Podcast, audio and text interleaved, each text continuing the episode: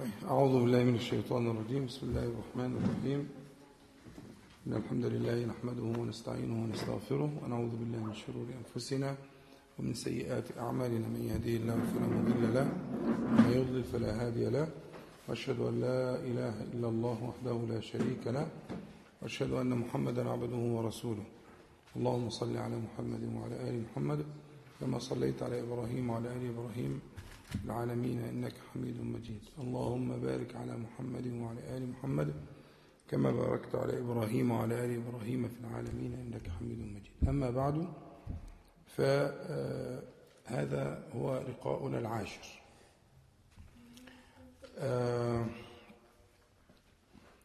إحنا اتفقنا إن في إن هذا اللقاء هو لقاء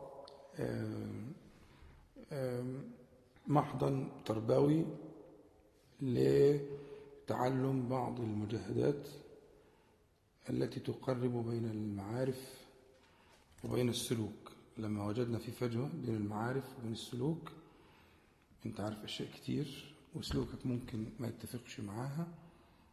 ودرسنا وبينا إن بين المعارف والسلوك هناك جسر. أو لك أن تقول جسور تنقل من المعرفة للسلوك. وجدنا إن هذه الجسور مش قوية مش مشيدة مفقودة ضعيفة مش دائمة الوصل. فقلنا نلتقي في لقاء الوصال لنتعلم كيف نعبر من المعارف للسلوك. من المعارف للسلوك. وإن العبور من المعارف للسلوك عبور في الفعل وفي الترك. أفعال وتروك. ففي أفعال أنت عارفها مؤمن بيها موقن بيها مصدق بيها أعلى الدرجات ولكن لا تجد سلوكك يتفق معه. وفي تروك أنت عارف خطرها وعارف أذاها وبرضو أحيانا تقع فيها مختارا. فالفكرة فكرة الدرس هي فكرة تدريب عملي ورشة عمل. محضن تربوي سميها زي ما تسميها الاصطلاح مش فارق كتير لكن هي في النهاية إحنا بنتعلم إزاي نعبر هذا الجسر من المعارف إلى السلوك. اتفقنا على مجموعة مجاهدات. المفروض إن أنا في الورقة دي ملخص اللي فات. أنا مش كاتب حاجة جديدة. بالعكس ده كلها رموز. اللي حضر وواظب هيقدر يفتكر اللي ما حضرش ممكن يستدل يرجع للتسجيل إلى آخره. لكن ما فيش حاجة أضيفت هنا اللهم يعني التركيز شوية على موضوع الصلاة على حضرة النبي عليه الصلاة والسلام لأن أنا قلت كده حسيت أن أنا يعني عبرت فيه عبورا لا يليق بمقامه ففصلت شوية فيه. بس فيش غير كده لكن هو كل الكلام الفرق ده ما هو إلا ميثاق الشرف اللي بينا المعاهدة اللي بينا الاتفاق اللي بينا المفروض إن إحنا لما لقيت المسألة بقت وصلت 17 18 حاجة فقلت لعله ينسي بعضه بعضا. فقلت إن إيه نعمل الورقة دي نتذاكر واللي عايز بقى تفصيل هيلاقي في التسجيل يكلم المهندس عمرو يقول له خدنا الحتة دي في المكان الفلاني. تسمعها وهكذا. بحيث إن التسجيل تقدر تسمع فيه الشيء اللي هو يحتاج لبيان في اللي إحنا قلناه. فهنبدا بقراءة الورقة. إن شاء الله أنا ناوي بإذن الله بعد إذن حضراتكم إن الدرس يبقى على ثلاث محاور. هو كان على محور ثم انتقل إلى محورين وأضيف محورا ثالثا الليلة إن شاء الله. هي ثلاث محاور. المحور الأول هو المحور الأصلي المحور المجاهدات في الأفعال والتروك ده المحور الأصلي محور المجاهدات في الأفعال والتروك اللي هي بتعبر بينا من جسر المعارف إلى جسر السلوك. المحور اللي كان موجود وهخليه رقم ثلاثة اللي كان موجود اللي هو محور الوقاية فكرة الوقاية وده ما خدش حقه بس أنا إن شاء الله يعني أدافع عنه حتى يقوم بينكم إن فكرة الوقاية وقدمت أنا نموذج للوقاية من سراق النعم الوقاية من سراق النعم. فلازم يبقى في محور في المجلس للوقاية والوقاية خير من العلاج وأقل تكلفة وأيسر وأسهل. خلاص؟ وأرخص. فليه نلجأ للعلاج؟ ليه نستنى للعلاج؟ مفروض نتفنن في الوقاية. وأنتم عارفين قد إيه لما ربنا هدى الشعوب والأمم للتحصينات والتطعيمات والفاكسينات والحاجات اللي زي كده. ربنا وقى الناس أمراض كانت فتاكة. خلاص في أمراض ذهبت بقت في التاريخ الجدري ذهب عاد ذكرى.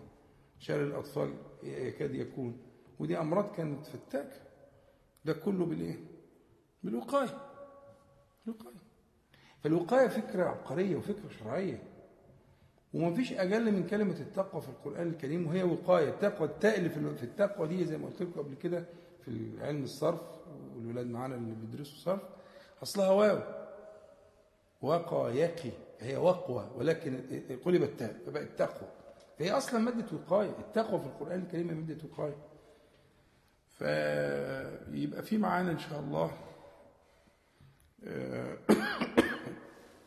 محور يخص الوقاية. وبرضه نراجع مسألة الوقاية من سراق النعم. النعم كتير. وجملها النبي عليه الصلاة والسلام جملها عليه الصلاة والسلام في قوله في الحديث الصحيح نعمتان مغبون فيهما كثير من الناس. خليكم أنتم القليل. خليكم القليل. مع الصعودة حكاية لابد هتكون الواقع كده. لما يقول كثير يبقى كثير عليه الصلاة والسلام. ما ينطق عن الهوى. إحصائيات دي إحصائيات ربانية. مش محل نظر ولا مراجعة ولا لما يقول النبي عليه الصلاة والسلام كثير يبقى كثير. نعمتان مغبون فيهما كثير من الناس. الصحة والفراغ. والصحة شرحناها قبل كده كتير اللي هي السلامة. الصحة العقلية والنفسية والبدنية كل أشكال الصحة. والفراغ يعني الزمان العمر الوعاء الزماني. فنرجع نقول القصة بتاعتنا سراق النعم. فبندرس الوقاية من سراق النعم. وخدنا المثال بتاع الأجهزة الذكية والحاجات دي وهنكافح إن شاء الله. بدون محورين يعني اتكلمنا عليهم. المحور اللي عايز أضيفه المرة دي إن شاء الله حيث يبقى برضه يسير معنا في كل مرة وأنا لما أنسى تفكروني. يعني تقولوا لي فين الثاني فين الثالث عشان إيه ده اتفاق و... و... وأراه مطلوبا يعني. أنا عايز كل مرة نتكلم ولو دقائق عن حال من أحوال الناس أصحاب الهمم اللي عبروا الجسور دي عبور نموذجي. يعني إحنا لما نتكلم عن حد ماشي يا حبيبي اتفضل. لما نتكلم عن عن حد من الناس اللي هم اللي عبروا الجسور بين بين المعرفي والسلوكي عبور براق ورائع وموفق ومسدد هيبقى هنا عندنا المثال ده بيعمل تشويق ورفع الهمة. ونشوف همم الناس دي كانت متعلقة بإيه؟ واخد بالك؟ ف يعني تطالبون كل مرة ب ولو قصة قصيرة بضع سطور لكنها بتترجم الفكرة. أنا لما أحكي مثلا زي ما تختاروا أنتوا يعني أو أنا إن شاء الله أختار لكم براحتكم يعني. المهم يبقى فيه بيان بقصة أو بترجمة لحد من اللي هم عبروا هذا الجسر سابقا وحكيت لهم حكايات تفهمنا وبالمثال يتضح المقال وهمة الناس بترتفع لما ابترى أصحاب الهمم العالية. فإن شاء الله يبقى الدرس يسير على محور ثلاثة المجاهدات بالفعل, والترك والقصص المتعلق بعلو همة السالكين ومسألة الوقاية. وناخد وقاية وقاية وقاية وقاية من سراق النعم وهكذا نتدرج في الوقايات المطلوبة اللي القرآن الكريم بالسنة المطهرة نصت عليها. بالأمر كده قوا أنفسكم وأهليكم. بالأمر يعني ما هيش ما هيش خيارات الوقاية وإلا لا تلومن إلا نفسك. الشارع الحكيم أحاطك بكل الرعاية والتوجيه. ف فأنت اذا اذا خالفت أو أهملت أو تعاليت أو تجاهلت أو أو أي حاجة من الحاجات دي لا تلومن الا نفسك تمام؟ فده إن شاء الله الخطة للدرس. هنبدأ تطبيقها الليلة دي إن شاء الله. ان نراجع الورقتين دول على ما لقيت إذا كان في اخويين ما كانش ننطلق إن شاء الله. مكتوب بسم الله الرحمن الرحيم. ملخص ما اتفق على متابعته من المجاهدات. وهذه الكلمة مكبرينها إحنا قاصدين عشان هي دي قضيتنا. قضيتنا. قلت لكم لا تنسوا صورة العنكبوت. لا تنسوا صورة العنكبوت. سورة العنكبوت هي بتمثل لنا قضية المجاهدة على الحقيقة. من أول آية لآخر آية.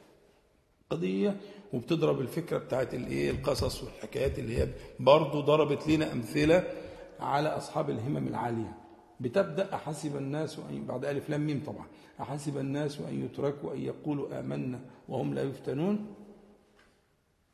ولقد فتنا الذين من قبلهم. فليعلمن الله الذين صدقوا وليعلمن الكاذبين. وتبتدي القصة طويلة وتمر بقصص لوط وإبراهيم عليهما السلام إلى آخره. وبعدين بتبتدي آخر آية فيها والذين جاهدوا فينا لنهدينهم سبلنا وإن الله لمع المحسنين. ففكرة المجاهدة هذه فكرة محورية. ها؟ آه. في الترقي والسير إلى الله تعالى والسلوك إليه سبحانه وتعالى. فعشان كده كبرنا الكلمة شوية إحنا أول حاجة اتكلمنا عليها النداء فصل بين ما قبله وما بعده. ده المفروض إن كلنا دلوقتي بنجاهد فيه. صحيح بنفتكر أحيانا وبننسى أحيانا بس على الطريق. أنا بفرح جدا بنجاح 20% و10% ده نجاح جميل جدا لأنه انتقال من العدم للوجود.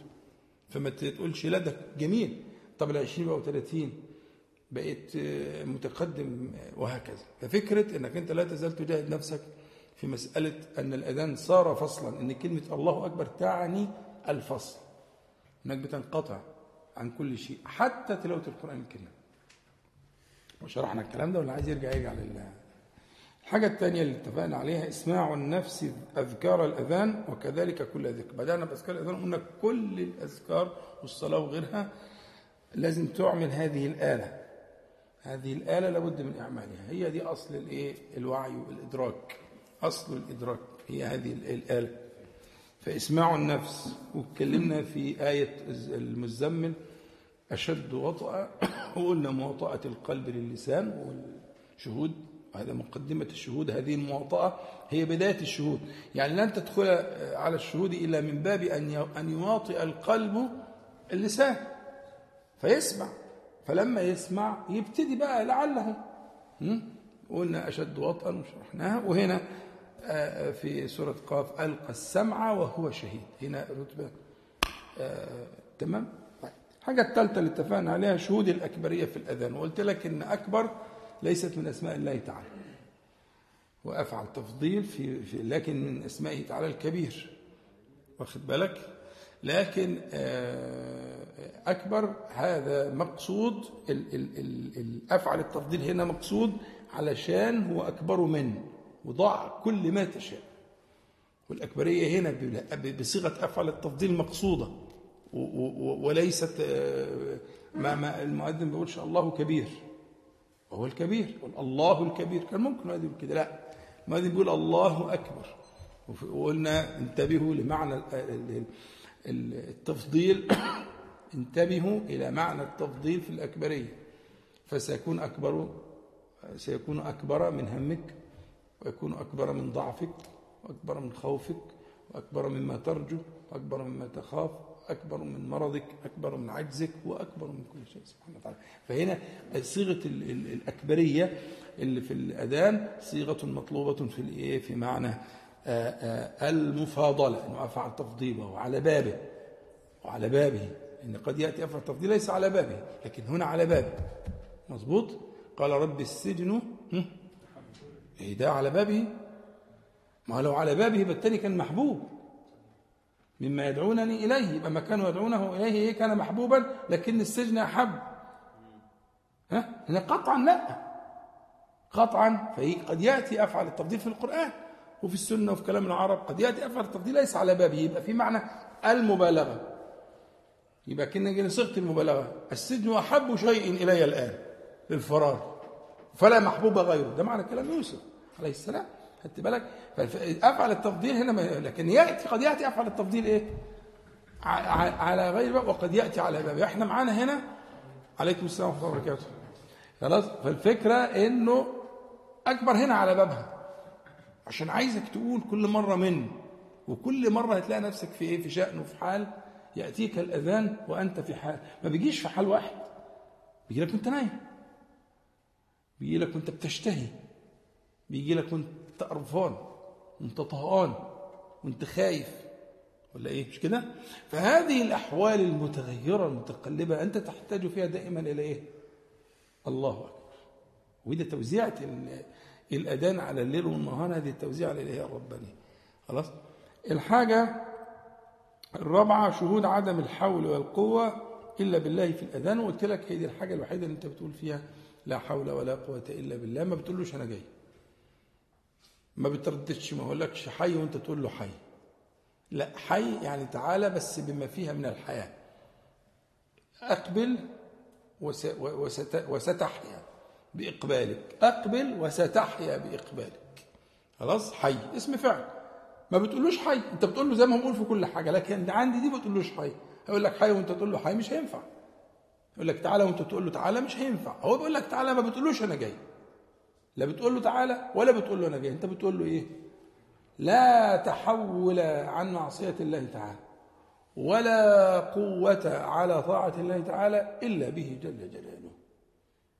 فاللهم يجي بعد يبعث السؤال. فاللهم احملني. ولا إيه؟ أنت ما إحنا ما صلناش العيشه دلوقتي بقوتنا. قلت لك قبل كده في ناس محرومة. مش مش ما خدش إذن أصلا. ما تفتكرش مش عايز يخش المسجد والله ابدا. ربنا تعالى يقول ولو علم فيهم خيرا لأسمعهم. اوعى تفتكر اسمعهم مش السماع اللي هو أنت الكلام العادي اللي هو سماع اللي هو آه، سماع الطاعة والانقياد. بس لأنه كره انبعاثهم كره انبعاثهم فثبطهم. وقيل اقعدوا مع القاعدين. فتخاف على روحك. فأنت حضرت العشاء اللي حضرناها دي به به به. دي كويس؟ عشان دي معنى لا حول ولا قوة إلا بالله. اوعى تفتكر إنك أنت حضرتها بأي حاجة تانية. حذاري. تمام؟ أنا شكلي عايز الدروس كلها. الخامس التوسل بطهارة الظاهر إلى طهارة الباطن من الأحداث والأنجاس الباطن بعنوان جميل قلنا التوسل بسوابق الإحسان إلى مزيد الإحسان وده من أجمل ما يعني أفاض الله علينا في هذه الدروس. التوسل بسوابق الإحسان إلى مزيد الإحسان. عرفنا أن في أنجاس آه، وأدناس ظاهرة معروفة بتتقسم في الفقه وأنتم عارفينها. الحدث والنجس الريح حدث والبول والغائط نجس. سهلة فاهمينها كويس. لكن لقينا بقى إن في أحداث وأنجاس باطنة. والله تعالى يقول في الأنعام وذروا ظاهر الإثم وباطنه يعني نوعين مش واحد. ففي بلاوي كده ها مستترة. ريحتها وحشة. زي بتاع التاني الظاهر ده بالظبط. ريحته مقرفة. ولا يطاق. ولا يحتمل ويفر منه. بالضبط أنيل وأشد. بل هي أشد. صح؟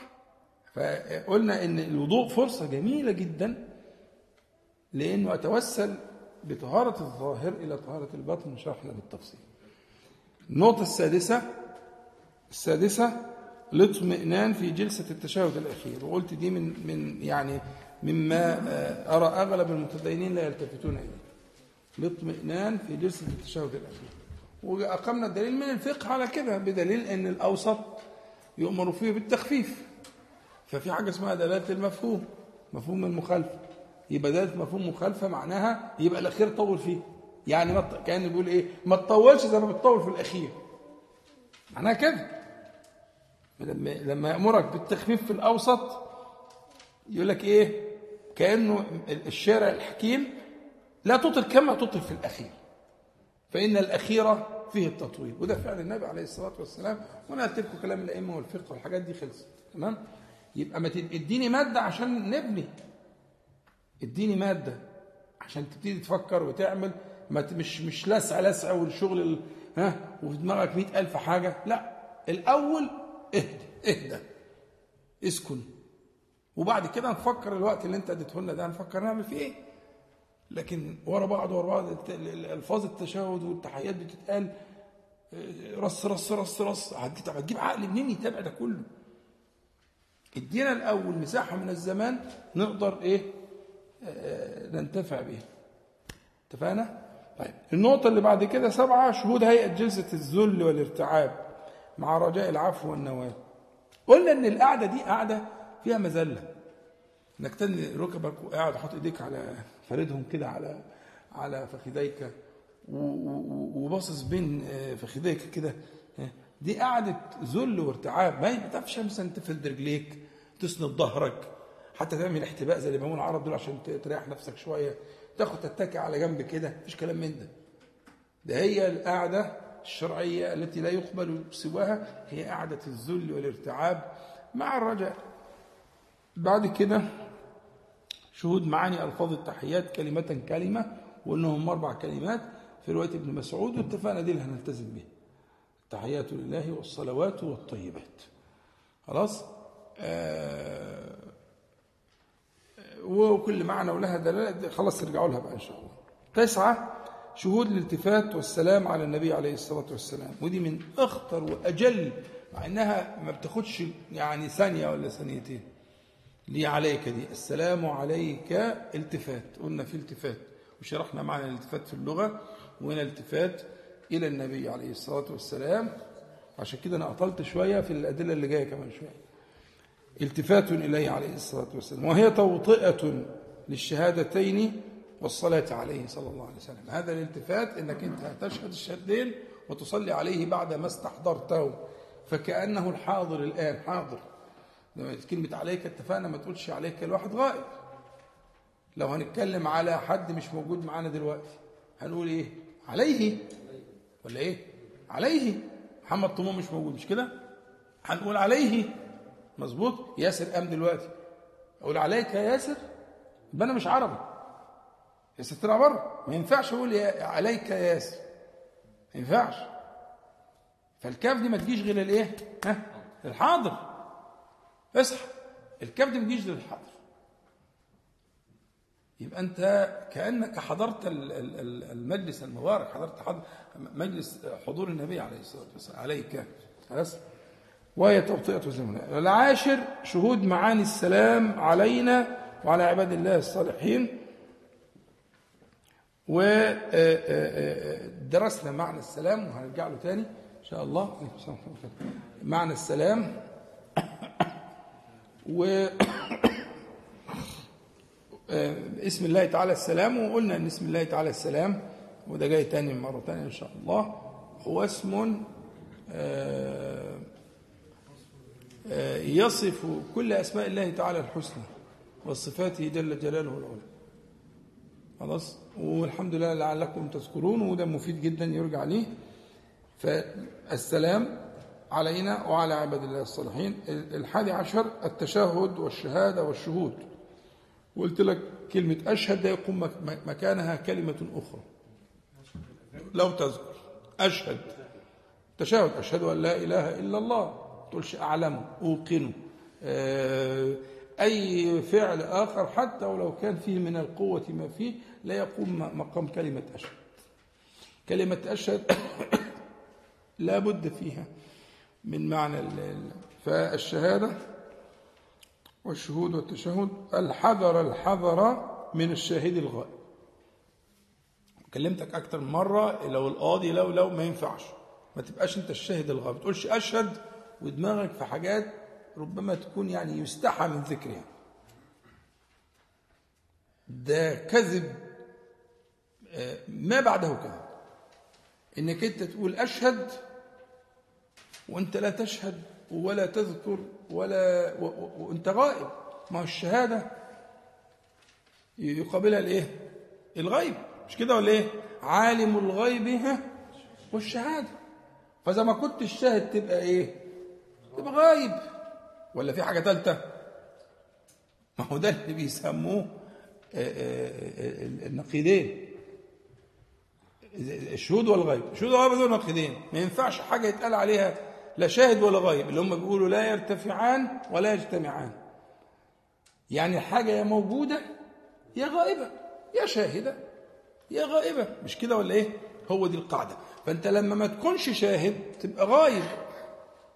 مم؟ فأنا أحذرك. الحذر الحذر من الشاهد الإيه؟ الغائب.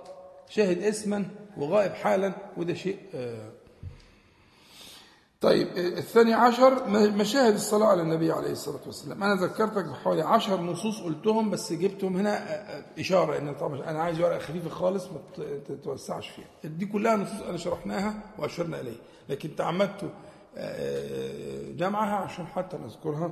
من صلى علي صلاة صلى الله عليه بها عشر أنا عايز اللي يقف عند حجرة النبي عليه الصلاة والسلام اللي يتشرف بالصلاة. حضرة النبي عليه الصلاة والسلام زي ما قلنا في الأوراد بتاعتنا اللي في الصلاة في أثناء يستحضر المعاني دي. إن النبي وعد بكده. من صلى علي صلاة صلى الله عليه بها عشر معنى الثاني من سأل الله لي الوسيلة حلت له الشفاعة. يدخل في شفاعة النبي صلى الله عليه وسلم. إحنا بنتكلم على الشفاعة الخاصة مش الشفاعة العامة. الشفاعة العامة دي للخلق جميعا للبر والكافر والمؤمن والفاجر وكل الناس. الشفاعة دي شفاعة بدء الحساب. إحنا بنتكلم على الشفاعة الخاصة. إيه معنى حلت لي حلت له الشفاعة وهي الشفاعة العامة؟ ما الشفاعة العامة دي كل الناس. لا حلت له الشفاعة دي شفاعة خاصة. شفاعة خاصة شفاعة المخنوق المزنوق المكروب. فحلت له الشفاعة. يبقى ما يبقى دي, دي, دي تاني, تاني, تاني عهد بتفكر فيه وانت بتصلي على حضرة النبي عليه الصلاة والسلام وتسلم عليه. حاجة الثالثة الأنبياء وأحياء في قبورهم يصلون. قلت لكم أحاديث صحيحة وفي إجماع إجماع عند علماء المسلمين على حياة الأنبياء في قبورهم. إجماع. وهي حياتهم خير من حياة الشهداء. وحياة الشهداء ثابتة بالقرآن الكريم. حياة الشهداء ثابتة بالقرآن الكريم. حياة عليكم السلام ورحمة الله. حياة الأنبياء إجماع إجماع عند علماء المسلمين. وحديث فإن الله وكل بملكا يعني يبلغه الصلاة والسلام عليه صلى الله عليه وسلم. وحديث فإن صلاتكم معروضة علي. وحديث فإن صلاتكم تبلغني حيث كنتم حيث كنتم الأرض كلها. ملائكة متخصصة ملائكة متخصصة بما ينطق الخلق وسمعها كذلك وتحمل الصلاة للنبي عليه الصلاة والسلام تبلغه. هذا تطيب لخاطر النبي عليه الصلاة والسلام هذه أمته. طيب. وكذلك السلام عليه كما صح في الحديث وددت أن لو رأينا إخواننا. أنت لما تصلي على النبي عليه الصلاة والسلام وتسلم عليه في الصلاة السلام عليك وتسلم عليه عند الحجرة الشريفة اذكر ذلك أنه ود أن لو رآك. ود لو رآك أنت أنت. مش هو بيقول كده؟ الحديث الصحيح العظيم اللي شرحته قبل كده. وددت أن لو رأينا إخواننا قالوا أولسنا إخوانك يا رسول الله؟ قال أنتم أصحابي. ولكن إخواننا أناس يأتون من بعد يود أحدهم لو رآني بأهله وماله. وأحسبكم جميعا كده. يعني الواحد يبذل كل شيء لأن يعني ينال هذا الشرف. فأنت كمان لما بتصلي وتسلم عليه عليه الصلاة والسلام وتعلم أن الملائكة تسأله وأنه حي في قبره يصلي وأن ذلك يبلغه حياة برزخية تليق بمقام الأنبياء وصلاة تليق بمقام البرازخ خد بالك؟ يبقى أنت كده استحضرت معنى عظيم جدا أنك في من ود النبي عليه الصلاة والسلام أن لو رآه. وقلنا كذلك إنما مثلي ومثلكم كمثل رجل استوقد نارا فجعل الفراش والجنادب يقعن فيها وهو يذبهن عنها. وأنا آخذ بحجزكم وأنتم تفلتون من يدي. حرص النبي عليه الصلاة والسلام الشديد البالغ اللي استفرغ فيه كل ما أوتي. من قوة صلى الله عليه وسلم هذا الحرص أنت تطيب خاطره فتكون ممن استجاب له ولا تكون ممن تفلت من يديه فبسلامك عليه وصلاتك عليه صلى الله عليه وسلم واستحضارك وشهودك لحضرته الشريفة أنت كأنك ها؟ كأنك تقول أنا ممن أطاعك. لست من الفراش ال ال ال الأحمق. الذي تجذبه النار ويظنها نورا فيحترق. إنما أنا ممن أطاعك وأحبك. والاتباع دليل الإيه؟ المحبة. قل إن كنتم تحبون الله فاتبعوني. دليله دليل دليل المحبة الاتباع طيب. وقلنا كذلك إن يا رب أمتي أمتي. وأنت منهم. فهو يعني هو فعل كل ما يستطيع عليه الصلاة والسلام حتى عاتبه ربه حتى عاتبه ربه. وكقوله صلى الله عليه وسلم إنما أنا لكم كالوالد بالمؤمنين رؤوف رحيم. فكأنك الولد الذي يعود إلى إلى حنان أبيه. إذا ما صليت عليه صلى الله عليه وسلم وسلمت عليه وعدت إليه تقول أيها فكالولد الذي يعود إلى والده إنما أنا لكم كالوالد وكما وصفه ربه سبحانه وتعالى. وقوله كذلك فأرجو أو وأرجو أن أكون أكثرهم تابعا يوم القيامة وأنت كذلك تبشره يعني لما أكون في, في على مدار الليل والنهار الصلوات الخمس لو وزعتها كده على خطوط الطول في الأرض فإن الصلاة عليه صلى الله عليه وسلم والسلام عليه يأتيه الليل والنهار من أقطار الدنيا صح؟ ما هو كل ما نمشي شوية كده تجاه الشرق ينتقل تنتقل الصلاة ثم تنتقل ثم تنتقل فلا يفتأ أحد يقول السلام عليكم ورحمة الله حتى يقول الله أكبر الخط اللي بعده وهذا هكذا وهكذا فالليل والنهار تبلغه صلى الله عليه وسلم الصلاة والتسليم وهذا من من كرامة الله تعالى له عليه الصلاة والسلام آه. وأرجو أن أكون أكثرهم تابعا يوم القيامة وسيكون إن شاء الله. سيكون صلى الله عليه وسلم أكثرهم تابعا يوم القيامة. آخر حاجة ذكرتها لكم في بين الكلام برضو والله ما الفقر أخشى عليكم فأنت بت, بت يعني بتطمئن النبي عليه الصلاة والسلام ولكن أخشى أن تفتح الدنيا عليكم. فتنافسوها كما فتحت على من كان قبلكم فتنافسوها كما تنافسوها فتهلككم كما أهلكتهم هو مش خايف الفقر. يعني الفقر لم يكن مانعا للصحابة رضي الله عنهم أن يكونوا خير الناس الفترة اللي عاشها النبي عليه الصلاة والسلام مع الصحابة كلها كانت فترة ضيق مادي وقلة ذات يد صح؟ الدنيا فتحت والفتوح وال والغنائم وما إلى ذلك جاء يعني في أواخر حياة النبي عليه الصلاة والسلام شيء منه ولم تفتح الدنيا. لكن زمان النبي عليه الصلاة والسلام كله اللي هم 23 سنة الدعوة دول كان السمة العامة لهم الضيق ولا إيه؟ مفيش خلاف في كده يعني. دي حقائق الضيق. فهو لا يخشى الفقر على الأمة بالعكس الفقر صنع يعني الكبار صنع أبا بكر وعمر وعثمان وعلي. وابن مسعود وابن عباس. هم دول خريجي هذه المدرسة. فكان يخشى فأنت برضو تذكر ذلك وتعاهده عليه الصلاة والسلام. بعد كده الآية اللي هي في سورة النساء ولو أنهم ظلموا أنفسهم جاءوك فاستغفروا الله واستغفر لهم الرسول لوجدوا الله توابا رحيما. على خلاف بين المفسرين فيها وأنا أميل إلى أنها ليست مخصوصة بحياته عليه الصلاة والسلام ولا بأس بشفاعته عليه الصلاة والسلام أن تكون هي المقصودة أن يشفع لهم وأن يستغفر النبي صلى الله عليه وسلم لأمته كما كان يستغفر. ف وإن كان فيها خلاف طبعا لازم نثبت الخلاف في المسألة لكن يعني مش عايز أتوسع فيها أنا كنت اتكلمت الإخوة في العمرة فيها فلو في نصيب وطلعنا العمرة بنتكلم فيها بتوسع ونجيب كلام أهل العلم فيها. لكن يعني ليست مقطوعة وليست قولا واحدا. آخر حاجة على الحوض اللقاء وشربة هنيئة لا ظمأ بعدها أبدا. من المعاني المهمة جدا اللي ينبغي أن ترد على خاطرك وأنت تسلم عليه صلى الله عليه وسلم بكاف الخطاب عليك وأن تصلي عليه صلى الله عليه وسلم أن تذكر ذلك أن تذكر الموعد أن يجمعك الله تعالى به وأن تشرب من يده الشريفة شربة هنيئة هنيئة لا تظمأ بعدها. ال 13 مشاهد, مشاهد الدعاء والتعوذ قبل السلام باطمئنان ورجاء وشرحنا فيها. ال 14 شهود السلام مرة السلام السلام السلام متكرر مرة بعد مرة والالتفات يمينا ويسارا وشرحناه. 15 مشاهد الحال بعد التسليم. زي ما قلت لك يبقى غالب معنى الايه معنى الندم. ليه؟ ما تستعرض الصلاة. انت خلاص قعدت عشان انت هتخرج من الصلاة. تستعرض الصلاة تلاقي فيها آه، كان فيها من الذهول والغيبة أكثر من الحضور والشهود. فتبقى عندك حالة من الندم والندم هو ركن الأركان في التوبة.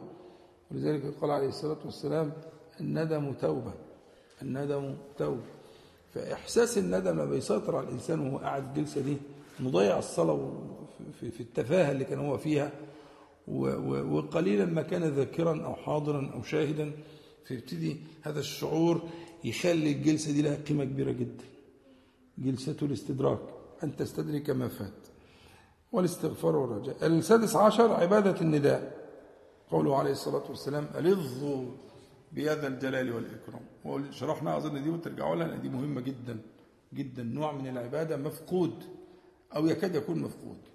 وقد صح من حديث أنس رضي الله عنه أنه كان يقول كان رسول الله صلى الله عليه وسلم يدعو يا حي يا قيوم. بس.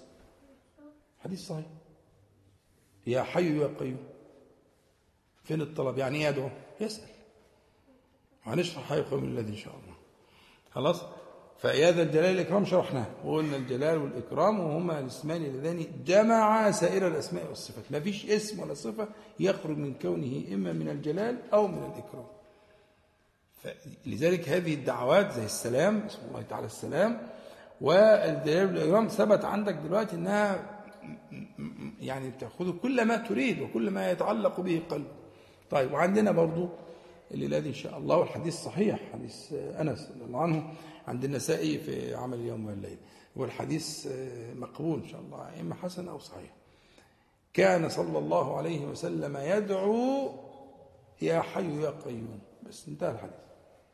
زي كده ألظوا ألظوا يعني أقيموا واثبتوا وتعلقوا ورددوا وداوموا اللظى معنى اللظى لظى دي المادة دي مادة إقامة. فأقيموا عليها. أقيموا على هذا الجلال والإكرام والإكرام. أقيموا عليها برضه هنا كان صلى الله عليه وسلم يدعو يا حي يا قيوم.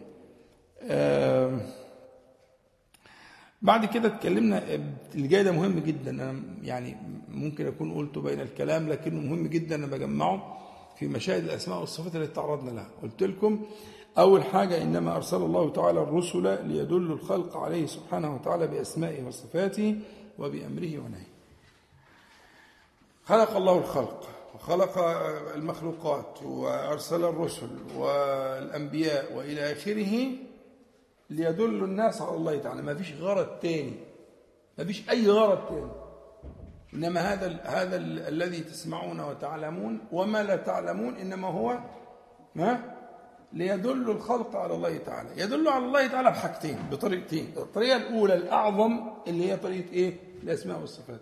ندله عليه بأسماء فتتعرفون عليه سبحانه وتعالى بأسمائه وصفاته فتحبونه غاية الحب وتخافونه غاية الخوف. هذا لا يكون إلا في جناب الله تعالى. والحاجة الثانية اللي هي أن تتعرفوا على الله تعالى بأمره ونهيه افعل ولا تفعل. الحاجة الثانية إحصاء الأسماء والصفات والعلم بها أصل للعلم بكل معلوم. كل العلوم خارجة وهي من بركات الأسماء والصفات. ولذلك أنت أكثر حاجة ذكرت في القرآن الكريم إحصاء دقيقا بغير منازع ولا مقارب أسماء الله تعالى وصفاته. القرآن كله بألفاظه كلمة كلمة. مفيش حاجة تدانيه حتى تقترب منه. أكثر حاجة ذكرت في القرآن الكريم هي أسماء الله تعالى وصفاته. إما بالضمائر وإما باللفظ الصريح وإما بال بال بال بالعودة والإشارة وإما لكن أكثر حاجة القرآن الكريم محتواه الأعظم هو الدلالة على الله تعالى. بأسماء وصفاته. عايز أدل من كده إيه؟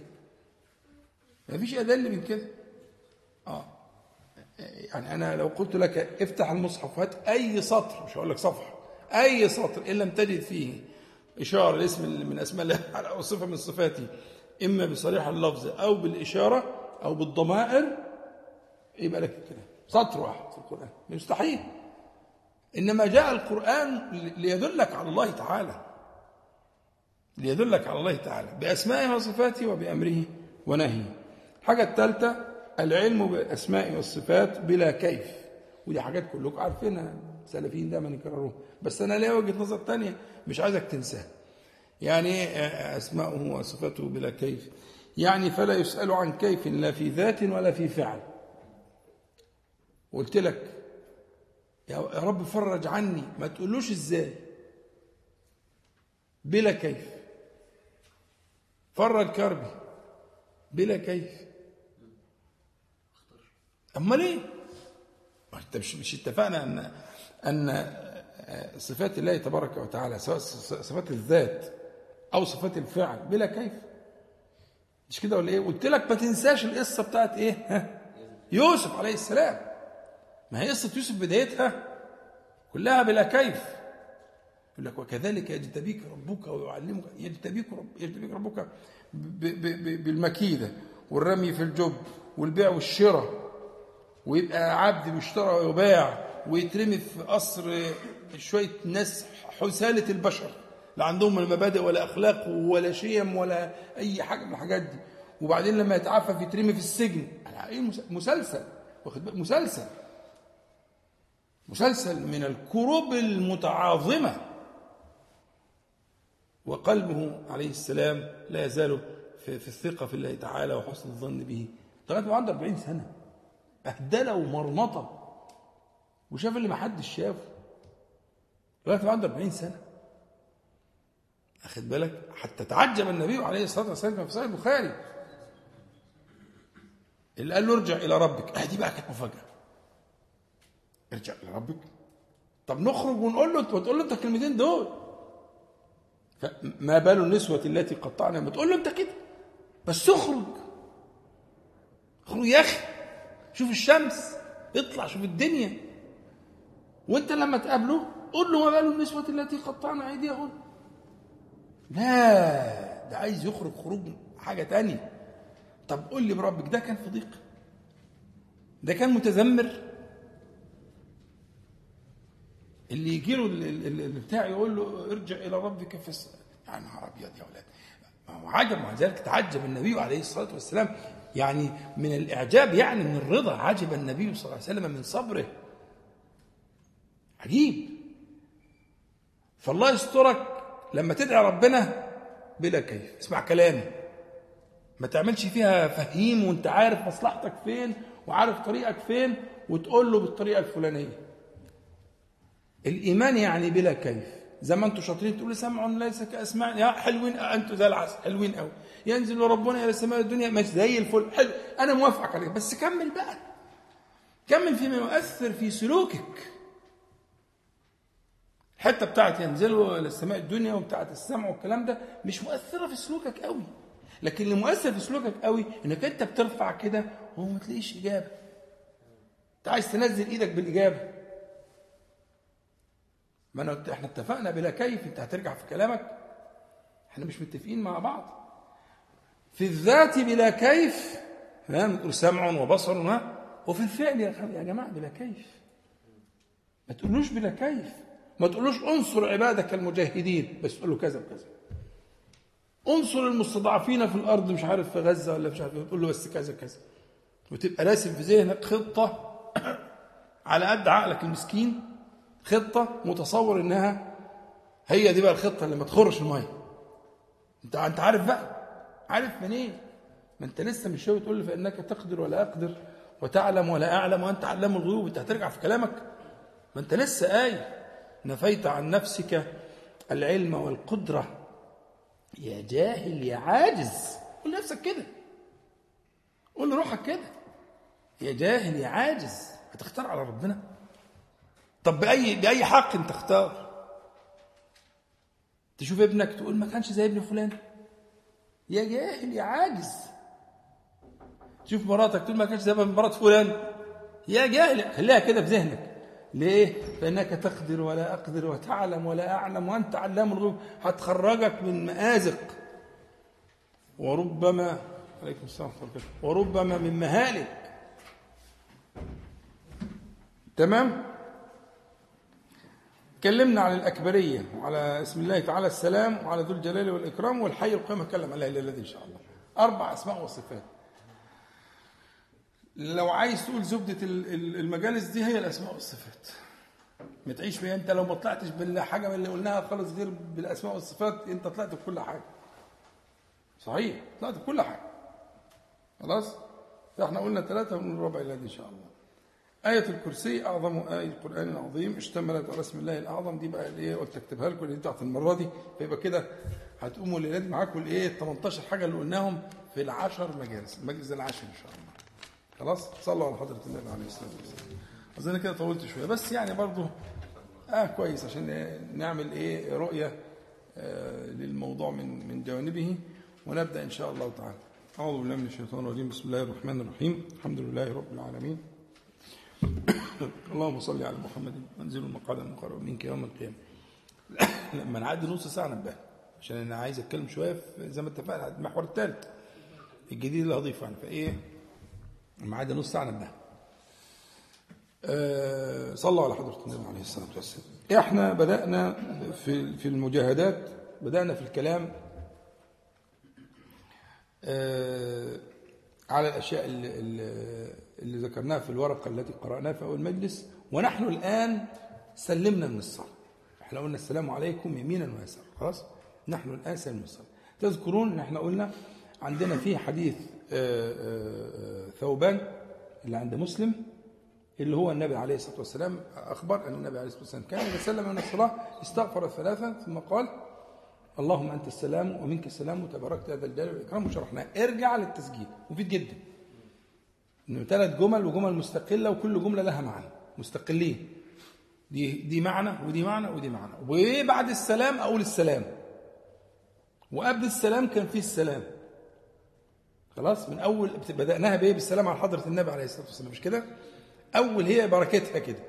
السلام على حضرة النبي عليه الصلاة والسلام السلام علينا وعلى عباد الله الصالحين. وبعدين السلام عليكم ورحمة الله. خلاص؟ يبقى إيه؟ والسلام يمينا ويسارا. وبعدين لما سلمت بتقول إيه؟ برضو السلام. خلي بالك مهمة جدا. لفظ السلام ده قلته في دقائق معدودة كم مرة؟ مرات كتير. آه انتبه. انتبه. ارجع بقى المعنى السلام اللي قلناه في التسجيل وتستفيد إن شاء الله. فيبقى أول حاجة حديث ثوبان اللي عند مسلم وده شرحناه. الثاني حاجة قلناها حديث معاذ. أحبك؟ آه. وأمره ألا فألا يدعى أن يقول دبر كل صلاة اللهم أعني على ذكرك وشكرك وحسن عبادتك. الثالث أنا مش هشرحه بس هقوله أنا قلته بس لسه ما شرحتوش. اللي هو حديث عقبة بن عامر رضي الله عنه. اللي هو أمرني رسول الله صلى الله عليه وسلم أن أقرأ بالمعوذات دبر كل صلاة. والمعوذات يعني بلغة التغليب. إن يقول الله أحد والمعوذتين هما معوذتان هما معوذتان. لكن لما يقول معوذات بالجمع يعني يقصد إيه؟ يقصد قل, قل هو الله أحد والمعوذتين. ودي لغة موجودة في عند العرب اسمها لغة التغليب. لغة جميلة وفصيحة وقلت لكم عليها ظن تمام؟ ونقولها ساعتها إن شاء الله. التال الرابع بقى اللي هنقوله للذي إن شاء الله أو هنبدأ أنا طبعا ما يكفيش الذي إن شاء الله. هنبدأ فيه هذه البداية المباركة. وانتبه معي إلى قضية الأسماء والصفات اللي هو حديث أبي أمامة رضي الله عنه النسائي في الكبرى.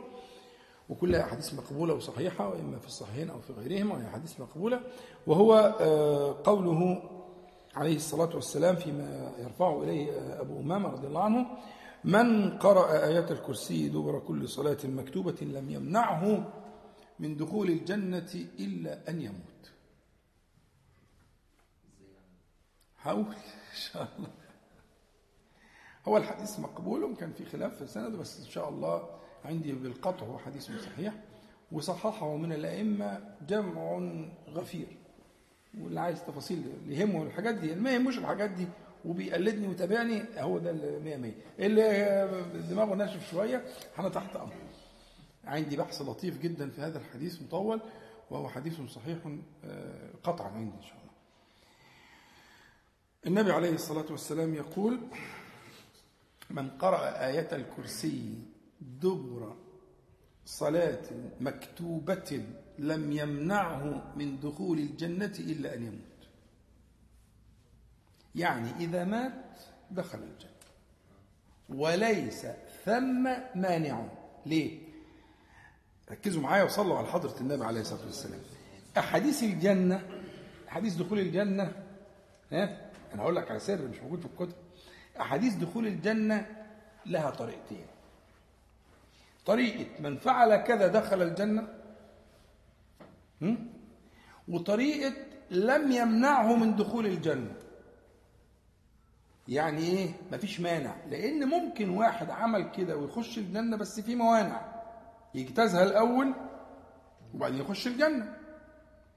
فالوعد بدخول الجنة أدنى رتبة من الوعد بالتحريم على النار أو الامتناع عن دخول الجنة. هقول تاني. هقول تاني إن شاء الله. عندنا وعدين. وعد بدخول الجنة وعد بالتحريم على النار أو عدم الامتناع من دخول الجنة. مفيش مانع. الوعد بدخول الجنة ده ممكن يشتمل على وجود موانع وهيخش بعديها. وده معروف عند اعتقاد أهل السنة أن في ناس ينقون قبل نسأل الله العافية يعني قبل دخول. لكن لما يجيني وعد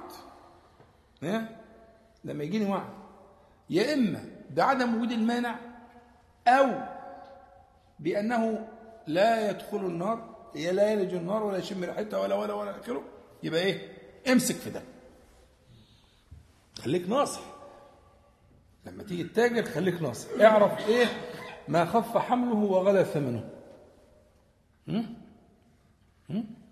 بقول حرم الله جسده على النار. امسك في دي. زي حديث أم المؤمنين. من صلى اربعا قبل الظهر واربعا بعدها.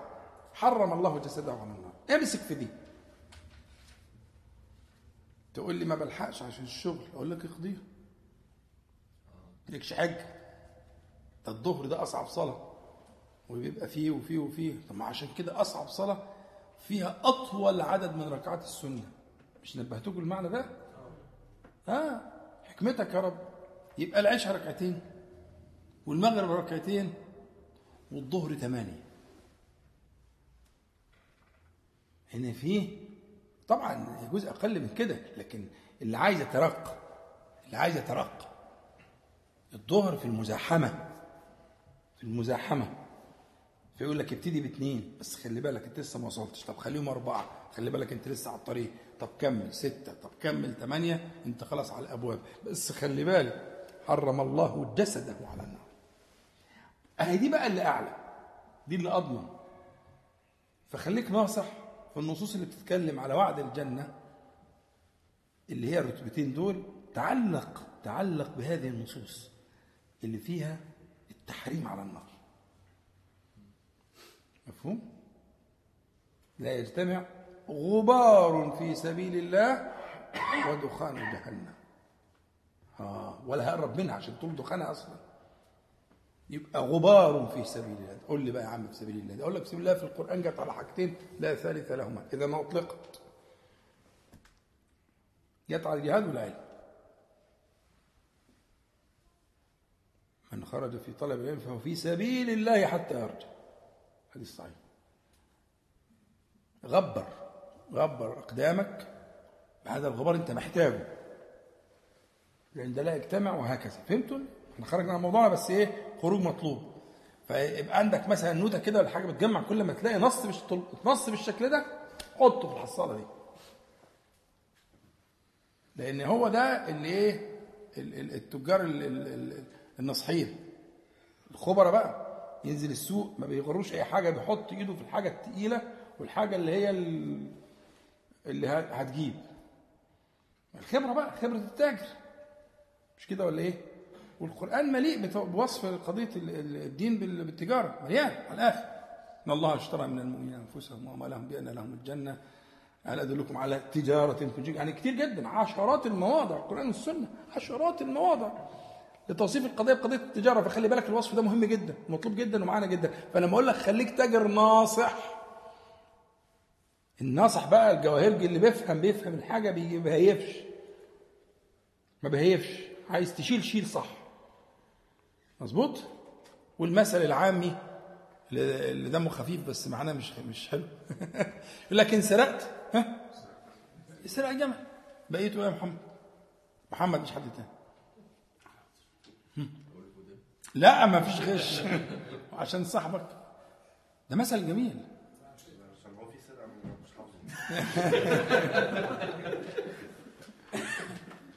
بتقول إيه يا أحمد؟ أيوه. وين عشقت عشق قمر يعني هترتكب. عمر تسمعه؟ طيب. ده أنا ماسك نفسي. ده أنا ماسك ده أنا بموت في الأمثلة. يعني عايز أما أحب أفك نفسي أمسك كتب الأمثال وأقعد زي كتاب أحمد تيمور باشا رحمه الله. من أجمل ما يكون. وأوصيكم جميعا بمطالعته كتاب بديع. وتقسيمته وتقسيمه للموضوعات والكتاب مفيد جدا ونافع جدا وجميل جدا. اسمه الأمثال العاميه المصريه وبيضبط المثل بالضبط العامي المصري. يقول لك بكسر كذا وفتح كذا العام بينطقها كذا. ومعناها كذا والكلمة دي في العامية معناها في الفصيح كذا وإلى آخره. وممكن يجيب لك ويقابله في في الفصيح كذا. حاجة بديعة جدا. بس طبعا أصل خلي بالك الأمثال دي عبارة عن ثقافة أمة. يعني ما تنظر لها نظرة مهمة لأن هي بتعبر عن ثقافة الأمة. منها الطالح ومنها الصالح ومنها المفيد ومنها الضار وإلى آخره. لكن في النهاية هي ثقافة الأمة اللي أنت بتعمل. وأنت عشان تسير في هذه الأمة بالدعوة والإصلاح لازم تدرسها. تدرس تضاريس الأمة دي التضاريس الثقافية للامه دي لازم تدرسها وتفهم الناس دي بتعظم إيه وبتخاف من إيه وبتحب إيه وبترجو إيه وإلى آخره. لما تيجي تكلم الناس دي أنت فاهمهم. واخد بالك؟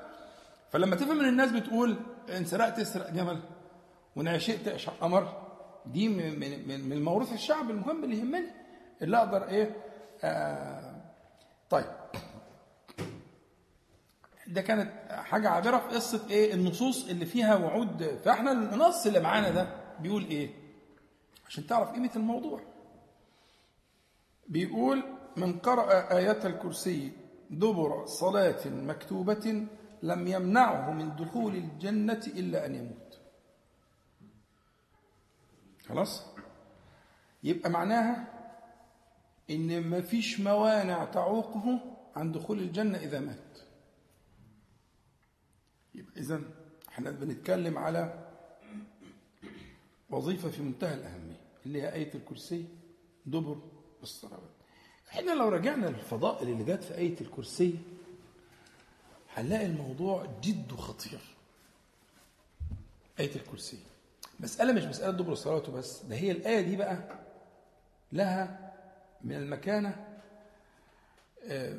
ما لم تحظى باهتمام المتدينين على القدر ال- ال- ال- الملائم له.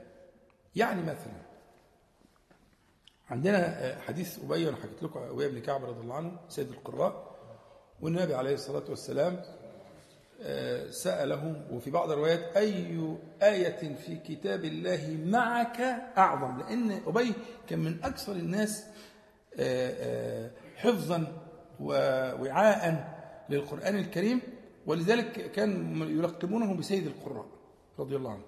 وده الوحيد في الصحابة الكرام كما في البخاري الذي آه، قال له إن الله أمرني النبي عليه الصلاة والسلام إن الله أمرني أن أقرأ عليك لم يكن الذين كفروا.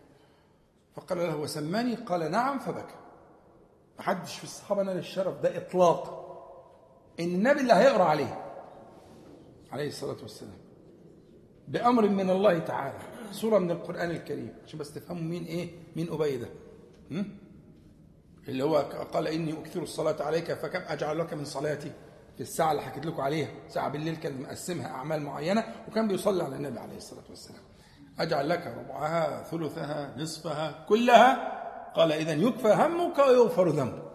وساعتها اتفقنا مع بعض يكون في ورد صلاة على النبي عليه الصلاة والسلام. لنكفى الهموم ولتغفر الذنوب. خدت بالك؟ فهو أبي يقول له في بعض الروايات معك.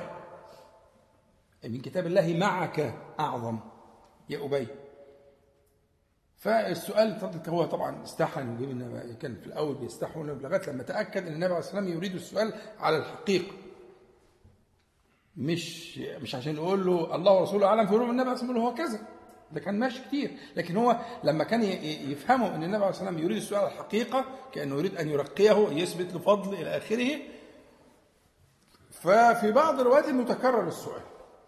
ولما تكرر السؤال فراح قايل له إيه؟ الله لا إله إلا هو الحي القيوم. يقول فضرب بيده في صدري في روايات فوجدت برد يده في صدري كده هو الشريف عليه الصلاة والسلام. البرد هنا مش معناه الساقعة لا لا بردا وسلاما. البرد اللي هو السكينة الاطمئنان. النور الذي قذفه الله تعالى في صدر أبي من هذا من وضع اليد الشريفة عليه. في الرواية الصحيحة فوجدت برد يده في صدره بين ثدييه وقال ليهنك العلم أبا المنذر. وندب أبا المنذر بالكنية. والكنية تكريم. الكنية تكريم. هنيئا لك هذا العلم. لأنه وجد نظره ذهب ال 6236 آية القرآن الكريم في رواية حفص. فمن 6000 وي طلع آية. صح. هذا نظر ودقة وعمق وفهم ونور وتعبد اللي كان له ساعة بالليل يصلي فيها على النبي عليه الصلاة والسلام. مفيش حاجة تانية. يعني مفيش حاجة تيجي بالسهل يا جماعة. إحنا قاعدين في دار عمل والعمر بيجري. انتبهوا. أهو ده ممكن نحطه في المحور الثاني اللي هو بتاع النماذج علو الهمة. أنا زودت شوية بس هقول برضه واحد تاني إن شاء الله. لكن فكرة إنك تحط نموذج في علو الهمة. نموذج في علو الهمة في في في في, في هذا السلوك آه. فالمهم فهي أعظم والقرآن كله عظيم. لكن هي أعظم آية القرآن العظيم. على الإطلاق. حتى تفكر في الآية تلاقي الآية لا فيها لا أمر ولا نهي ولا قصص ولا أحكام ولا فيها أي حاجة غير أسماء الله تعالى وصفاته. وعشان كده قلت لك في أول المجلس قلت لك اسمع كلامي. ما فيش حاجة جت في القرآن الكريم أكثر من أسماء الله تعالى وصفاته. أعظم آية في القرآن الكريم ليس فيها إلا أوصاف الله تعالى. بس. تيجي غير كده. فأبي بنور العلم وشرف الصحبة وأبي أنصاري ما كانش في مكة ده أنصاري ده من المدينة. لكنه كان عنده ما يؤهله لذلك. فحصل إن هو أجاب الإجابة الصحيحة وكان فيه اللي, أنتم سمعتوه تمام؟ آه الإمام النووي الحديث ده رواه مسلم موجود في صحيح الإمام مسلم. الإمام النووي في في في شرح مسلم بيقول إنما تميزت آية الكرسي بكونها أعظم لما جمعت من أصول الأسماء والصفات. من عد معايا. الإلهية أو الألوهية. الاثنين زي بعض. والوحدانية. والحياة. والعلم. والملك. والقدرة. والإرادة. يقول وهذه السبعة أصول الأسماء والصفات. انتهى كلام النووي. وهو كلام يكتب بحروف النور. النووي وهو من هو؟ أكلمكم شو عن النووي؟ ده ما يكفوش ليلة. ليلة قليلة على النووي. ابن العطار واللي ترجمه للنووي ومن بعده حتى ابن تيمية رحمه الله الجميع يقولون كرامات النووي متواترة. يعني ثبوت كرامات النووي ثبوت تواتر. عارفين التواتر؟ يعني طبقة عن طبقة كل طبقة فيها عدد يحيل العقل تواطؤه على الكذب. ما ينفعش يكذب ولا يتفق ولا حد ناقل عن حد. واخدين بالكم؟ يقولوا كرامات النووي كرامات النووي متواترة. أظن دي كفاية مش كده؟ وقد كان إماما في ثلاث أشياء لم تجمع لمثله. ده كلام اللي ترجموه. فهو إمام في السلوك اللي إحنا بنتكلم فيه. وهو إمام في الفقه هو آه، واسطة عقد الفقه الشافعي. يعني تقسم الفقه الشافعي إلى ما قبل النووي وما بعد النوم. ها؟ اللي بيدرس الفقه هو واسطة عقد الفقه الشافعي وهو إمام في الأمر معروف والنهي عن المنكر. يقول لم تجتمع لأحد. الثلاثة دول. تجد إمام في الأولى آه بس مش في الثانية والثالثة. إمام في الثانية آه بس مش في الأولى والثالثة. إمام في الثالثة آه بس مش في الأولى والثانية. لكن إمام في الثلاثة هو النووي رحمه الله. ده اللي آه، آه، يعني ربما إن شاء الله يبقى للنووي احسن إن شاء الله؟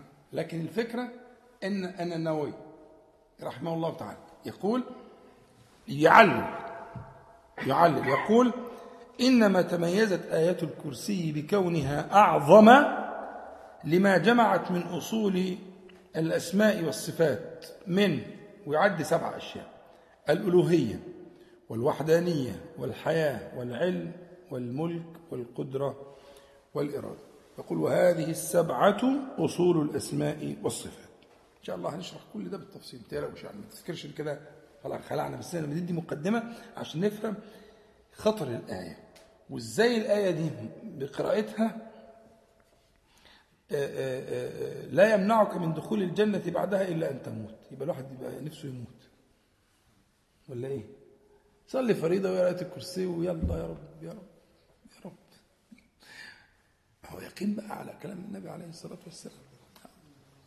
طيب الحاجة الثانية من ال من ال- الأحاديث المهمة برضو أن النبي عليه الصلاة والسلام قال اسم الله الأعظم في سو في سور من القرآن ثلاث في سور من القرآن ثلاث. في البقرة وآل عمران وطه. اسم الله الأعظم الذي إذا دعي به أجاب. وإذا سئل به أعطى. ولكنه جعله كذلك ليجتهد المجتهدون في الوصول يعني ما, ما- ما عينه زي ليلة القدر كده. لماذا لم يعينها؟ صلى الله عليه وسلم. ليجتهد الناس. ليجتهد الناس.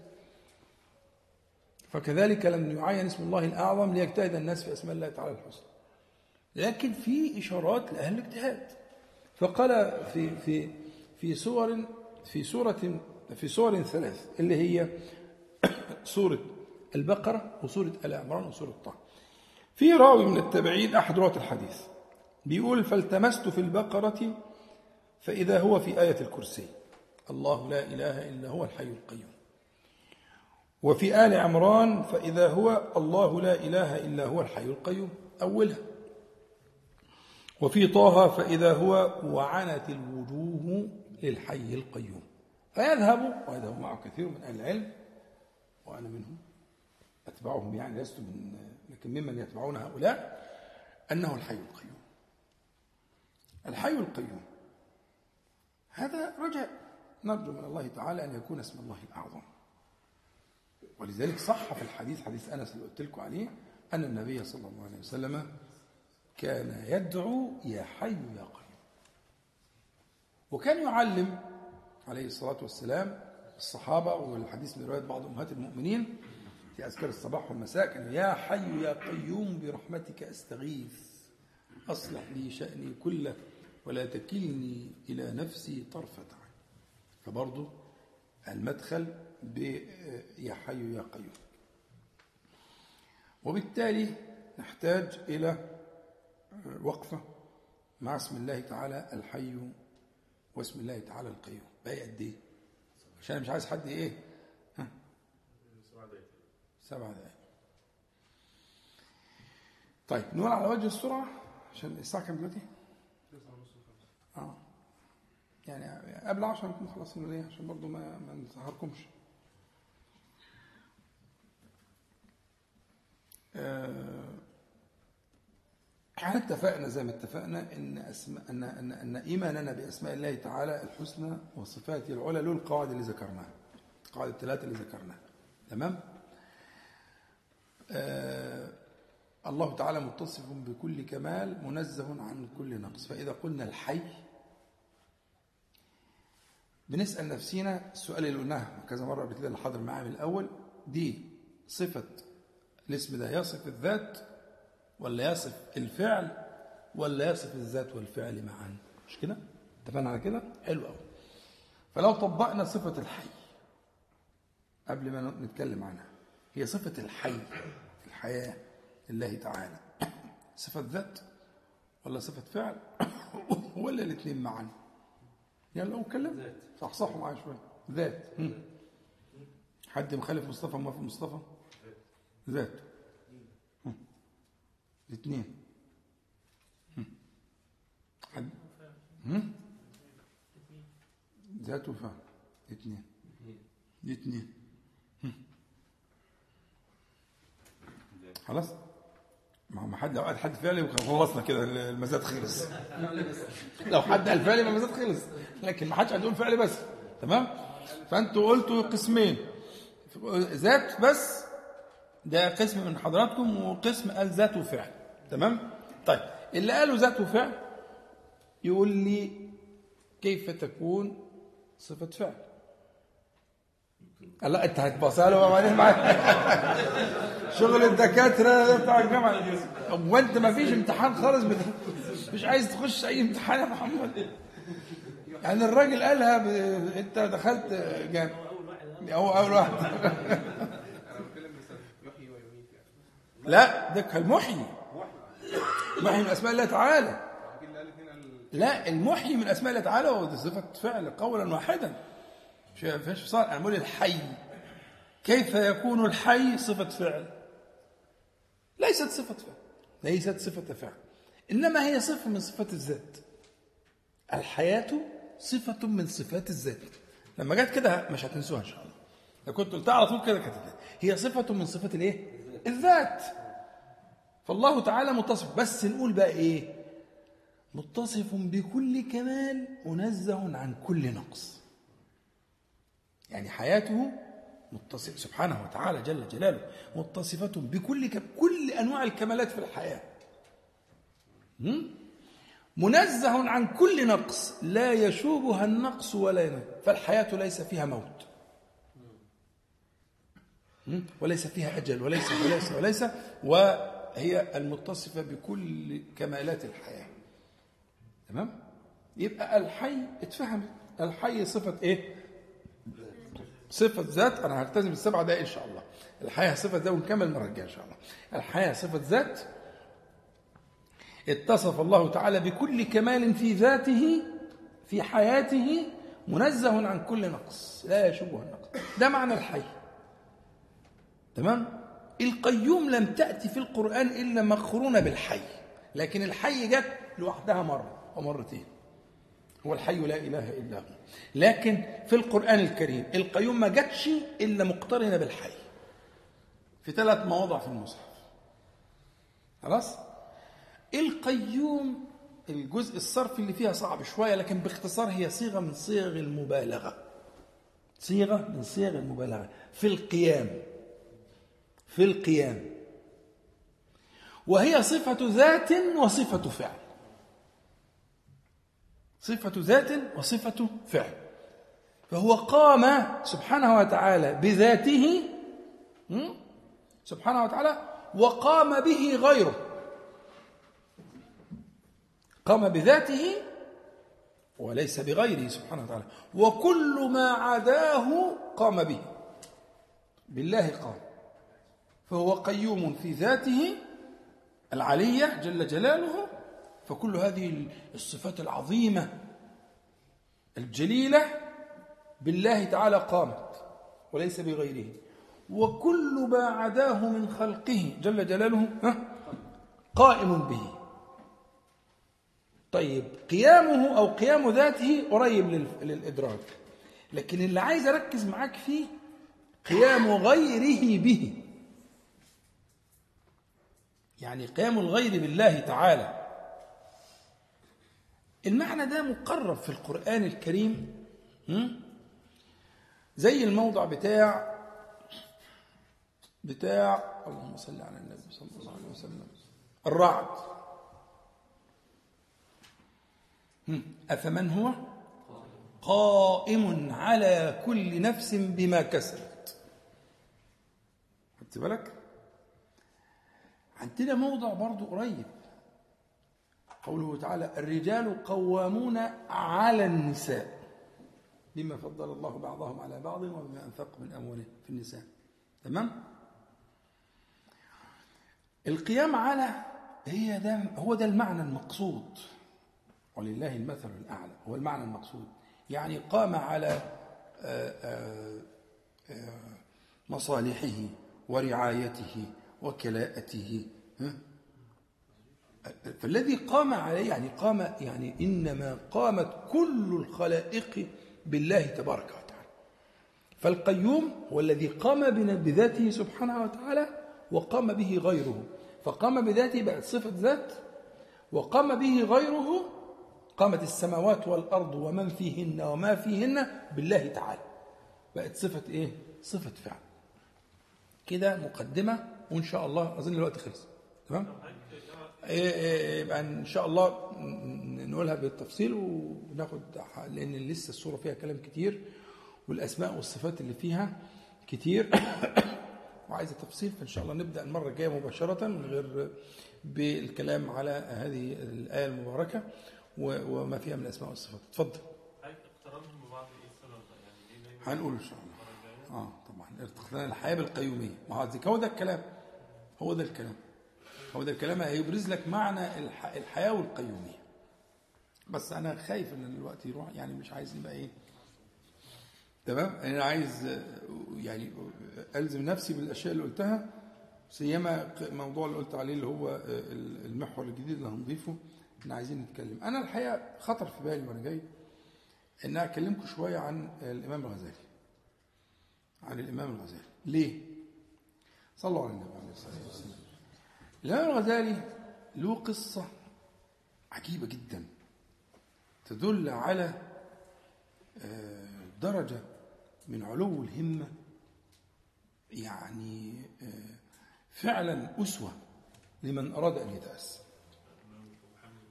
أبو حامد الغزالي الإمام أبو حامد الغزالي. الإمام أبو حامد الغزالي مولود سنة 450 ماشي؟ مولود سنة 450 أبو حامد الغزالي بشهادة الجميع حتى الكفار المستشرقين وغيره والناس اللي درسوا التاريخ إن هو من أذكياء العالم. يعني بيحطوا معايير للذكاء والإدراك والفهم كده على مستوى التاريخ البشري. فمن الناس اللي, اللي بلغوا رتبة من ذلك تجعلهم يحصلون على هذا اللقب هو الإمام الغزالي. الإمام الغزالي من أذكياء العالم التاريخ البشري. وهو من صغره كده حاجات مهمة بتاعت ربنا. هو الغزالي أبوه كان صوفي وكان يمشي في طرق الصوفية وإلى آخره وكان عنده ولدين محمد وأحمد. وبعدين الراجل ده مات بدري وقبل موته عاهد بولديه لواحد من الصوفية وساب لهم شوية ساب له شوية مال. وبرضه راجل صوفي وفقير فقعد يصرف عليهم لغاية لما المال ده خلص. وقال لهم أنا معيش ولو معايا وانتوا أنتوا أنتوا غاليين عندي بس إيه؟ فراح مدخلهم مدرسة من مدارس التعليم العلوم الشرعية. كان الوضع بقى زمان عشان تكونوا عارفين كان المدارس العلوم الشرعية دي لها أوقاف ولها جراية ولها طعام يومي ولها لباس ولها مسكن وإلى آخره. فاللي بيخش المدرسة دي المدرسة العلوم الشرعية بيكفى من هذه الجهات. فقال لهم تخشوا المدرسة دي يبقى كفيتوا من إيه فدخل هو وأخوه للدنيا. علشان ياكلوا ويشربوا ويستروا ويلبسوا لأنه الفقير اللي كان بيعولهم لم يعد لديه شيء. ودخل الغزالي وأخوه محمد الغزالي وأحمد الغزالي دخلوا لها ضبطين لها غزالي من الغزال ولها غزالي من الغزل الذي يغزل. والضبطين صحيحين وفي ناس بترجح ده بس هو الضبطين صحيحين فما إيه بلاش الممحكات يعني. أنت الغزالية ماشي والغزالي ماشي والاثنين زي العسل. بس خليك في اللي أنا بقوله لك عشان توصل لنتيجة. تمام؟ إيه الفكرة؟ إيه الفكرة؟ إن هو اتربوا في المدارس دي وتعلم العلوم الشرعية وهو ما كانش من خطته كده لأنه كان مش هيمشي في سكة الإيه؟ المهم بما أتاه الله تعالى من من ذكاء في سن مبكرة جدا برز بروز على الأقران ساحق ماحق وتقدم وتصدر و إلى آخره لغاية في سن مبكرة هو كان في بلد اسمها طوس وبعدين انتقل إلى بغداد. بغداد حاضرة الخلافة وفيها الخلفاء العباسيين. يرتقي يرتقي يرتقي لغاية لما بقى الساده كل الايه العلماء والمبرزين وصار إماما في كل علم تصدى فيه. فكان كل علم, دخل فيه الغزالي صار فيه إمام. ودخل كل العلوم ودرس الفلسفة و... وأنكر وزيف يعني أظهر زيف ال- ال- ال- الفلسفة وعمل كتاب كبير عظيم اسمه تهافت الفلاسفة ودرس علوم الكلام ورد عليها ودرس ودرس ودرس علوم كتير وكل ما يدرس علم صار إماما في الفقه لا يبارى هو يعني له دور في المذهب الشافعي عظيم جدا إلى آخره حتى صار مصدر وإمام في بغداد. أنا عايزك تتصور ان انت مثلا في شركتك بقيت يعني نائب رئيس مجلس إدارة مثلا. كده يعني. واخد بالك؟ الخليفة يتمنى رضاك? أي حاجة تخطر على بالك لسه ما نطقتش فيها ممكن تكون بين إيديك. لأن العلماء كانوا بالنسبة للخلفاء هم الأداة اللي بتطوع الناس. لا هي حضر معايا من الحد إحنا بنتكلم في الموضوع ده. هم لكن فتصور انت بقيت في الوضع ده فجأة هو نظر لقى إنه اللي هو فيه ده بلا حقيقة. وأنكر على نفسه وأنكر على العلماء في بغداد بعد ما وصل للقمة اللي ممكن يصل لها أي عالم في الوقت ده. عمل إيه؟ فجأة قرر أن يغيب يبحث عن الحقيقة. فأوهم الناس إنه رايح الحج عشان الخليفة ياذن له والناس وأهله كده وذهب الحجيج ولم يحج معه. ولم يعلم الناس أين ذهب الغزالي. قعد قد إيه؟ عشر سنين. ما حدش عارف الغزالي فين. عشر سنين. عشر سنين راجع نفسه. وقيم كل اللي عمله في حياته. وجد الزيف في كل ما يصنع وإن لم يكن قصده مولاه سبحانه وتعالى. الكلام ده عمله وهو عنده كم سنة؟ حوالي 40 سنة. يعني كلكم على وشك. ها يعني إيه؟ في سورة الأحقاف حتى إذا بلغ أشده وبلغ أربعين سنة قال. ربي أوزعني أن أشكر نعمتك التي أنعمت علي وعلى والدي وأن أعمل صالحا ترضاه وأصلح لي في ذريتي إني تبت إليك وإني من المسلمين. أولئك الذين نتقبل عنهم أحسن ما عملوا ونتجاوز عندهم سيئات برضه ونتجاوز عن سيئاته خلاص؟ ففي الأربعين في وقفة. هو وقف الوقفة دي في حدود الأربعين. خلاص؟ وترك كل حاجة. وهام على وجهه وقعد عشر سنين يتنقل في البلاد في الشام الناس حدش يعرفه ولا حد حد يعرف هو فين ولا حد متعرف عليه. وبدأ الطريق في مراجعة كل شيء. بعد ما كان إمام في كل العلوم التي تصدى لها. وكان يحكى عنه أنه بيجلس في مجلسه مش عارف كام ألف محبرة. منهم كام محبرة لأئمة وعلماء في مجلسه. يعني حاجات تسمع حاجات من الحاجات افتح لخيالك العنان في هذا المقام. وبغداد كان ايامها حاضرة العالم العالم كله؟ لأن بغداد سقطت 656 على يد التتار. أنا بكلمك في 450 460 470 480 كانت في عز عز عز عز. كانت حاكمة العالم كله. والخليفة ده كان يهاب الغزالي منه ألف حساب ويتمنى رضاه. عارفين كان بيقول له إيه؟ يقول له يا أبتي.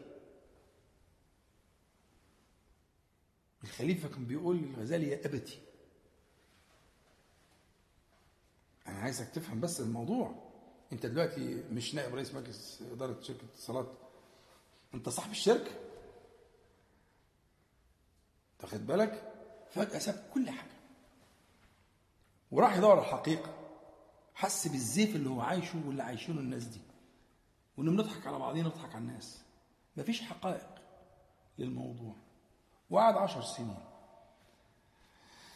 حتى بصره الله تعالى وكتب كتاب عظيم جدا رجع بيه من الرحلة دي اسمه إحياء علوم الدين. هو عنوان الكتاب يغني عن شرح معناه. علوم الدين كانت ميتة. تحتاج إلى بعث الحياة. عارفين الكلام إحنا بنتكلموا على مسائل المعاني الباطنة التي تحيا بها الصلاة؟ آه بالظبط كده. واحد صلاته كانت ميتة ابتدى يفكر في, في السلام على النبي عليه الصلاة والسلام ففاء فاء كان ميت. كان ميت. اللي بيقول السلام عليك بكاف الخطاب دي وما يستحضرش النبي عليه الصلاة والسلام قلبه ميت. عايز يفوق. هو ده المعنى اللي إحنا بنتكلم فيه اللي هو إحياء. بعث الحياة. خدت بالك؟ أما هنتكلم في العمر إن شاء الله وكان الأمور دي إذا بعثت فيها الحياة بقت حية بقى الطواف له معنى بقى السعي له معنى.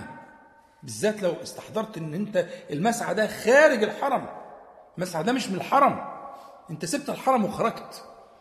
ورايح جاي رايح جاي في فناء الحرم. رايح جاي وتجري شوية وتمشي شوية وتجري شوية وتمشي شوية في فناء. أنت بتعمل إيه؟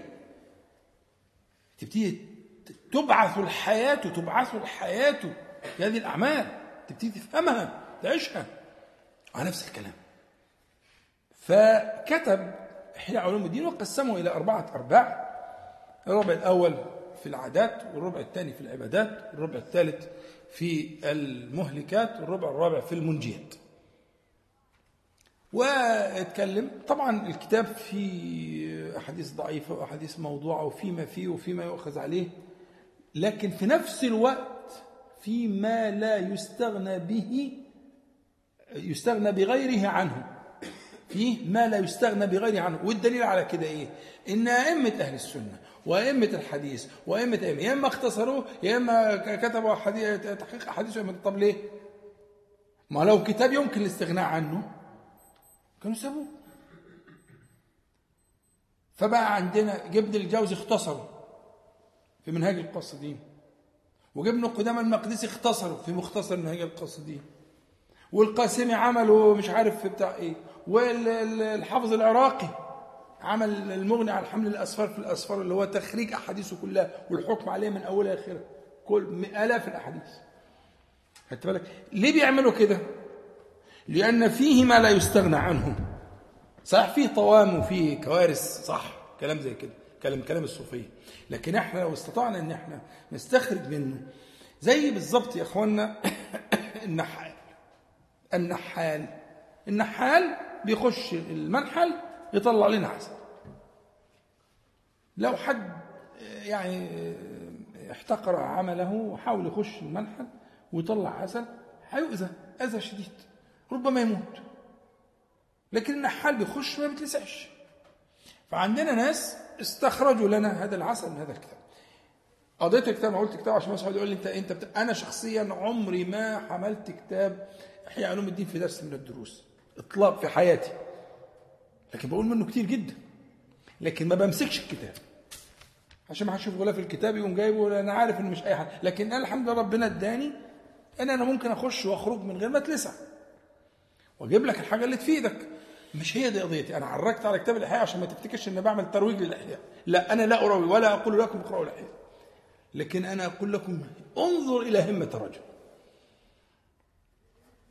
يتعلم من همة الرجل. لما بلغ القمة ما لقاش حقيقة. لقوا كله زيف في زيف. صلاة زيف صيام زيف كلام زيف معاملات زيف مزيف كل شيء مزيف. فراجع نفسه وقعد عشر سنين. وعاد إلى بغداد قعد شوية صغيرين ورجع طوس ومات وهو عنده مات 505 وعنده 55 سنة. وترك إرثا وعلما وفقها وميراثا لا يعلم مداه إلا الله سبحانه وتعالى. الشاهد إن همة الإنسان في بلوغ الحقيقة والتجرد ومعاملة الله تبارك وتعالى من غير زيف عمل دائم. ملوش ارتباط بسنك ولا انت وصلت لإيه ولا عملت إيه. لا يجب أن تقف مع نفسك آه، وقفات تراجع نفسك وتجدد التوبة وتجدد العزم. وتبحث عن الحقيقة. الحقيقة معناها الإخلاص. كلمة الحقيقة التي أكررها معناها الإخلاص. معناها أن تتدرج من الإسلام إلى الإيمان ومن الإيمان إلى الإحسان. وأن تتدرج في الإحسان من أنك تعلم أن الله يراك إلى أن تبلغ أن تعبد الله كأنك تراه. هذه الحقيقة اللي بتكلم عنها. الحقيقة التي أتكلم عنها هي هذه الحقيقة. التدرج في المراتب التي سماها النبي صلى الله عليه وسلم الدين. ذاك جبريل جاءكم يعلمكم دينكم اللي هو عبارة عن الإسلام والإيمان والإحسان برتبتيه. فتدرجت من في الإسلام للإيمان ومن الإيمان للإحسان برتبتي الإحسان هو الحقيقة التي أنبه إليه. تجربة الإمام الغزالي الحقيقة تجربة فائقة. بغض النظر عن ما فيش حد كل الناس يؤخذ من قوله ويرد آه، وعليه والحمد لله الكتب الغزالي آه، خضعت لل- للتنقيح والمراجعات وإلى آخره ولا أنصح بالنظر فيها كلها إلا لأهل الانتفاع والتخصص. لكن تجربة الغزالي تجربة الغزالي في إنه تخلى عن هذا ال ال ال ال ال هذه الدنيا الواسعة. ها؟ وشفت انت علاقته ويبحث عن الحقيقة ليبلغ أنه يعبد الله كأنه يراه هذه مرتبة يعني آه، تستحق أن تكون آه، مثالا يحتذى وطريقا آه، يدرس لعل الله تعالى أن ينفع به سبحانه وتعالى. الم- المحور الثالث الوقاية من سراق. النعم أرجو التفكر في الموضوع بجدية. إحنا كنا بدأنا في الكلام على التعامل مع الأجهزة. إن شاء الله المرة الجاية نرتب المجلس بحيث إن يبقى آه، آه، الباشمهندس ياسر مرتب لي المواعيد واللي كده انتهى ونخش في اللي بعديه بحيث إن إحنا إن شاء الله نتكلم أكثر. وعايز أفكار عايزين ننتصر في هذه المعركة. هذه المعركة الشرسة التي آه، ما تركت بيتا ولا كوخا ولا قرية ولا ولا ولا إلا اقتحمتها. وكل البيوت مصابة بهذا المرض. فعايزين نفكر ونشوف ولو نبدأ بأنفسنا بشيء من ذلك بأفكار ن- نتحرر من هذا القيد آه، من آه، سراق النعم. آه، أسأل الله تعالى أن ينفعنا جميعا بما قلنا